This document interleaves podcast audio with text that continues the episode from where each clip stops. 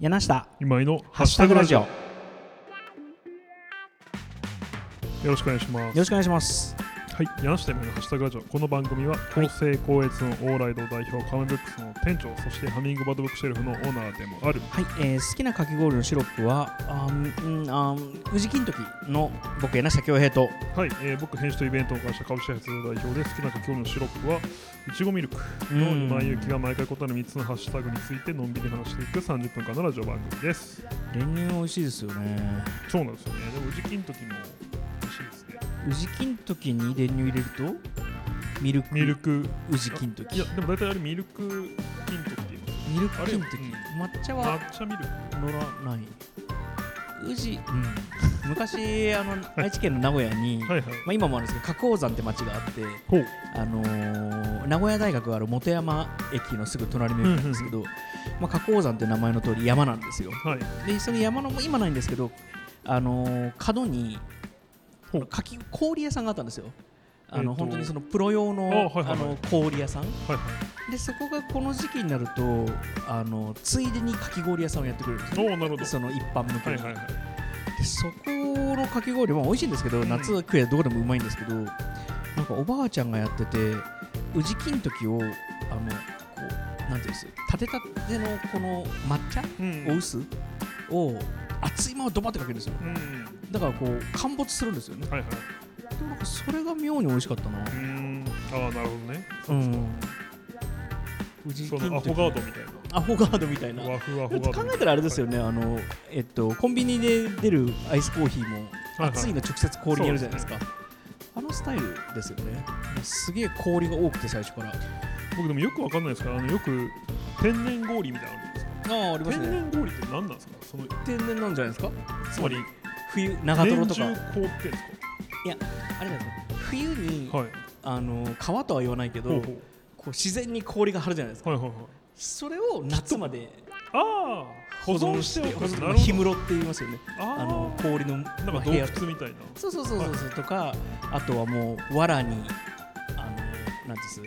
俵みたいな感じでこう覆っておいて日陰に置いとくとかなるほどっていうふうにして夏まで持たせるとあ天然氷なんですねそこそこじゃあ冬場にこう仕入れをされてるわけですねああいう方々まあ仕込みというか仕入れというか、へーなるほどじゃあまあ米みたいなもんですねあのごえ米米ってどういうこと いや取るのは秋秋ああまあそうですね日本酒みたいなもんだしそうですね昔江戸時代とかにもあの氷版みたいなお奉行さんがいて、うん夏そのやんごとなき方々にはいこう本当に所沢所沢もっと奥かあの長瀞とか、うん長瀞そういう方から氷を運んで、はい途中もう9割溶けるんですけどうん最後のこう一かけがもう将軍家の口々に入ったみたいなああなるほそんな仕事もあったみたいどです夏けどに氷を食べるってのもめちゃくちゃ贅沢なことああでしょうね夏ですからね、 なるほどこんな膨らませるつもりなかったのに、はいよろしくお願いしますえー始めていきたいと思いますよろしくお願いしますはい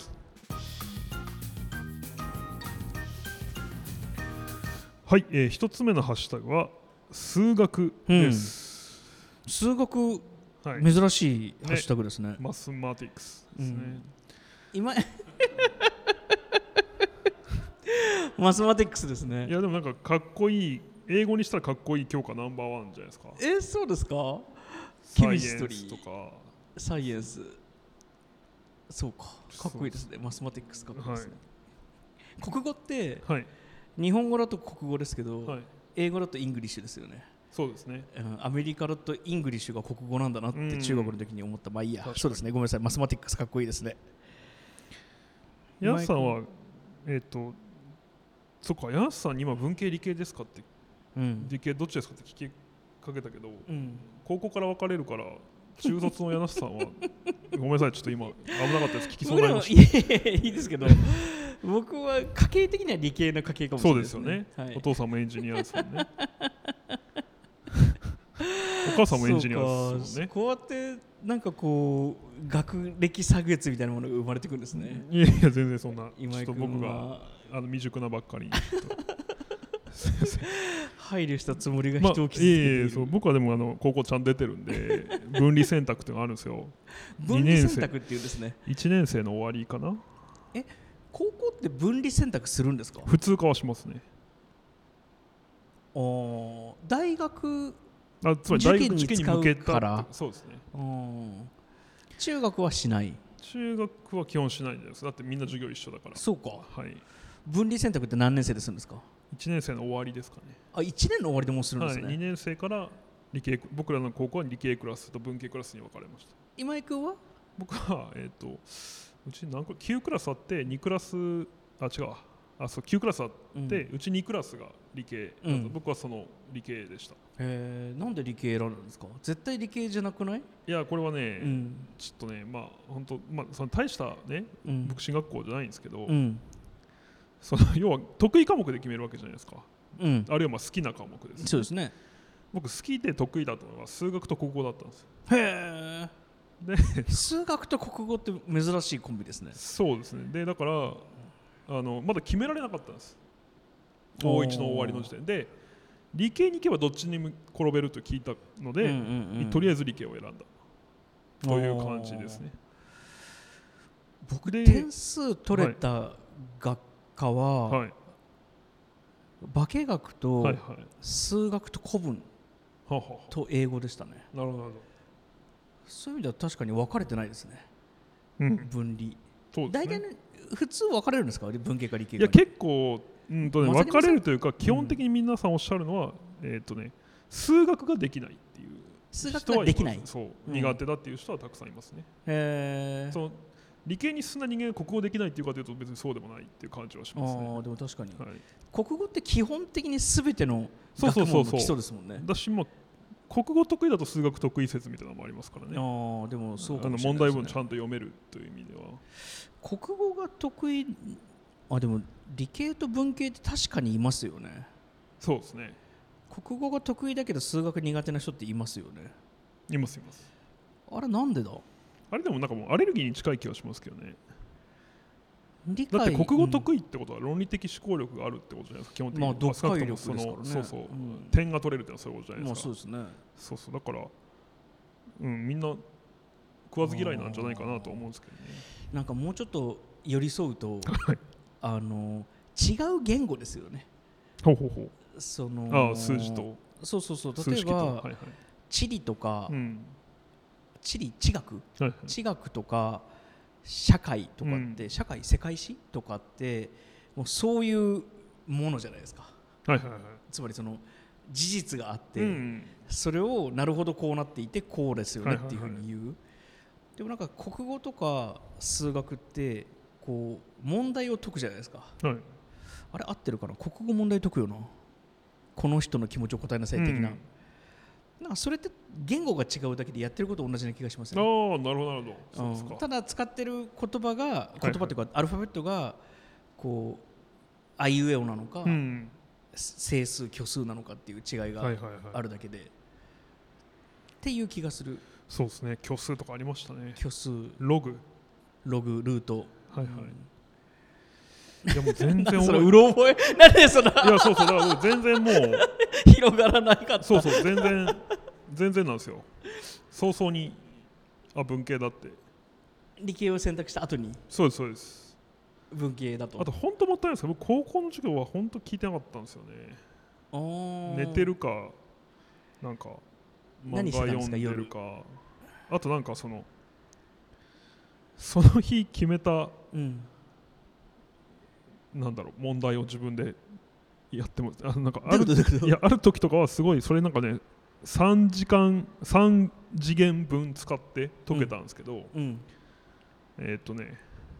すたなんですかさあの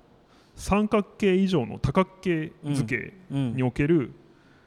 その角の数とうん対角あ線の数あー面白いねの公式うん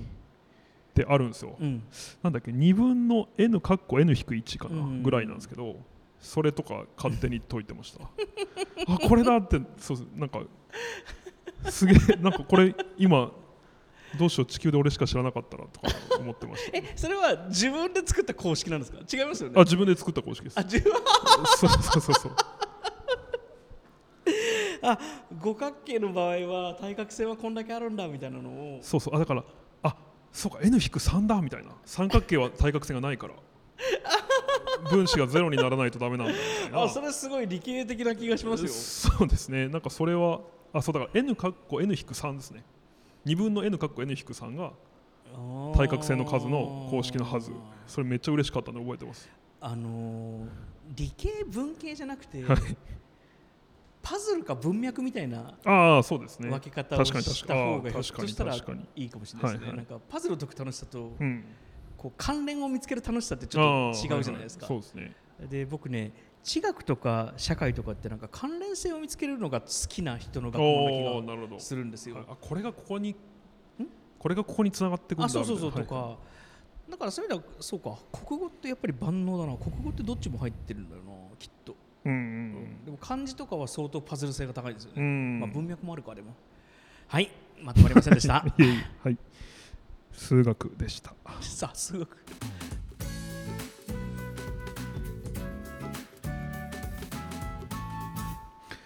はい、えー、2つ目のハッシュタグは高校野球です高ね、校野球、はいおなんか学校のやつが続くなそうですね高校今球児年そう僕もともと高校野球やってまして、皆さん甲子園ってなんであんなに盛り上がるか知ってます知ってますなんでですかえっと、夏の甲子園の話ですよね、今のは。はい、それは、えっと、春の甲子園は、えっと、選抜はいはだけれども、夏の甲子園は、なんていうかな、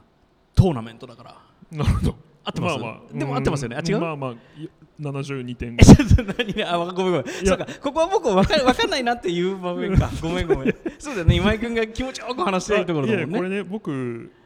えっ、と昔ドリームスっていうはい。なんかむちゃくちゃな野球漫画があったんですけどほう。まあ、でもすごいこうロジカルな漫画でない波太郎さんっていう人が書いてるうんすごはいはいいあのずっと全キャラ右向いてるっていうちょっと作画が割と荒れた漫画なんですけあどーまあでまあもすまあごいまあ面でも白くて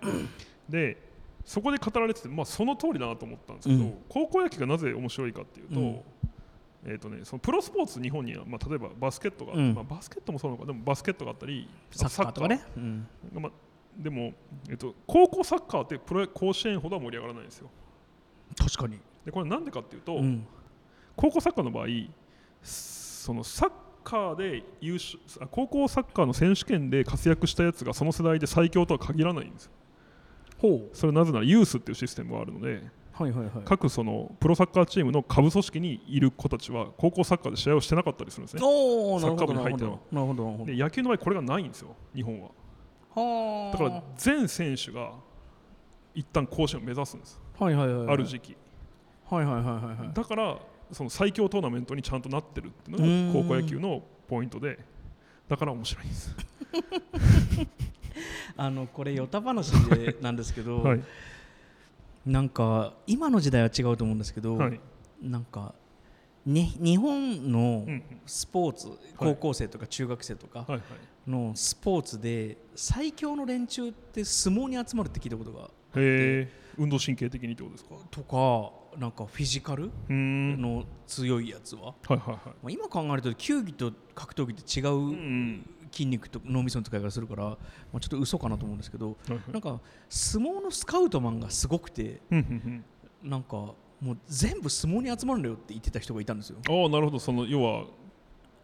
そそのの情報網がすごいってこと情報網がすごくてなるほどなるほでなんかその文脈に無理やり入れると野球もなんかスカウトマンいますよね。どああそう高校それも野球そうですそうでってすすごい平方とかになんかなんだっけ平方なんとか図みたいな。あもうすまあ日本中にありますねその平方ボーイズも強いあしあそそうそうそうそうそううそうあのまあ大阪特にすごいんですけどうんうねんうんなんかそういうこう選手スカウト体系もうはい網はいはいが出来上がってるのが野球の強さなのかなっていうのあはあそれもありますねなんかその点数上がる72点からまあうん78ぐらいまで来た でそのありがとうございます そうなんですよ、えー各高校の監督がやっぱりもうそのそのためだけに各高校にいたりするんで、おーその教員免許を持ってない、うんそうそう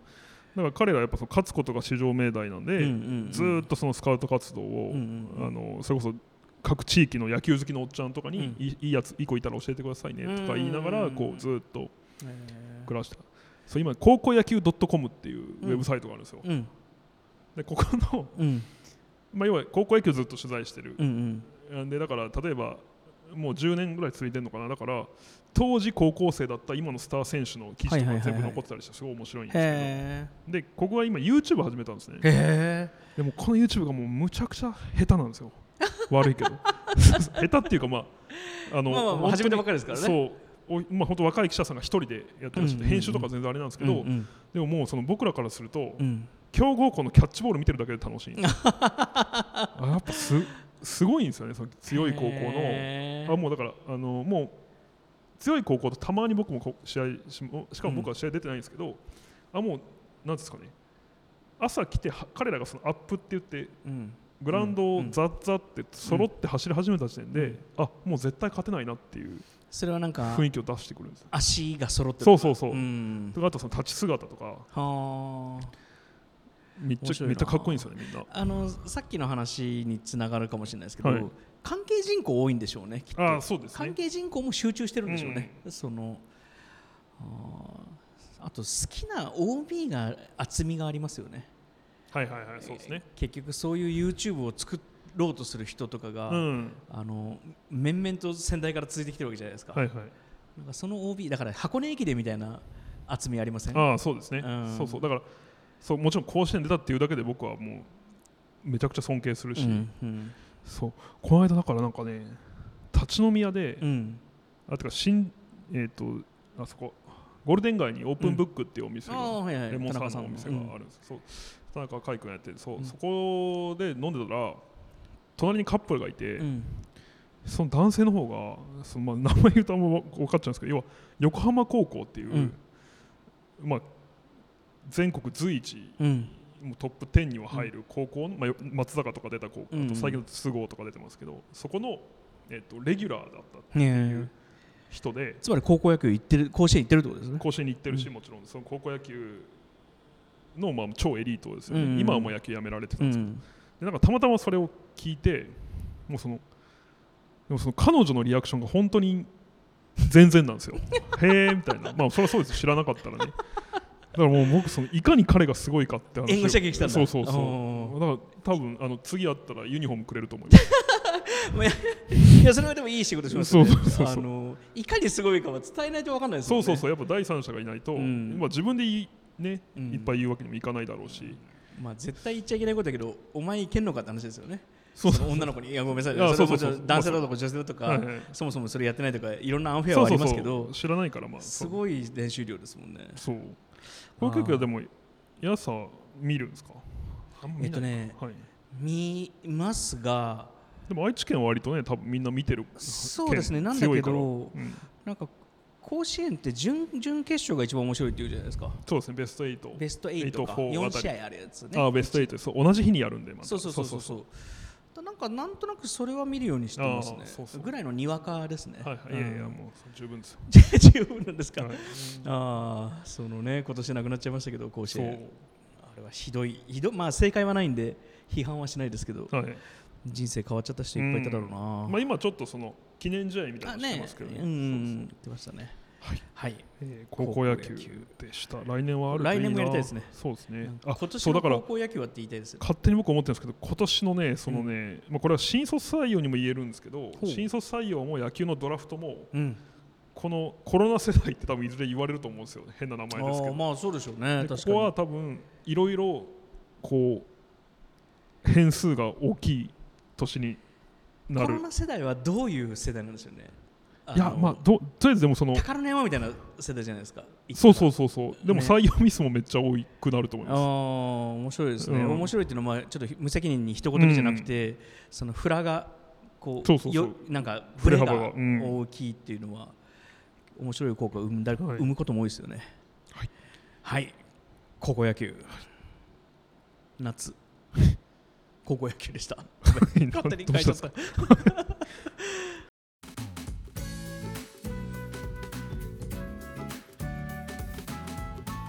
はいえー、3つ目のハッシュタグは楽器です楽器えーはえいーこれちょっとお便りが来てますねあは、はいいありがとうございます亀一郎さん、亀一郎さんはい、えーちょっとなんかまともなラジオネームの人がいないです。そう